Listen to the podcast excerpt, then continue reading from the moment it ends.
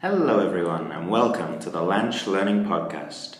Our phrase for today is not for all the tea in China. Hey, Steph, the phrase not for all the tea in China, what does this phrase mean and where does it come from? Hi, Rob. This phrase originated around the late 19th and early 20th century. It comes from the fact that China was well known for producing an awful lot of tea. This is still the case today, and China produces about a quarter of the world's tea.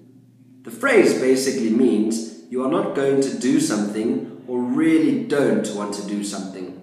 So, if I asked you to clean my house for me, you would say, Not for all the tea in China.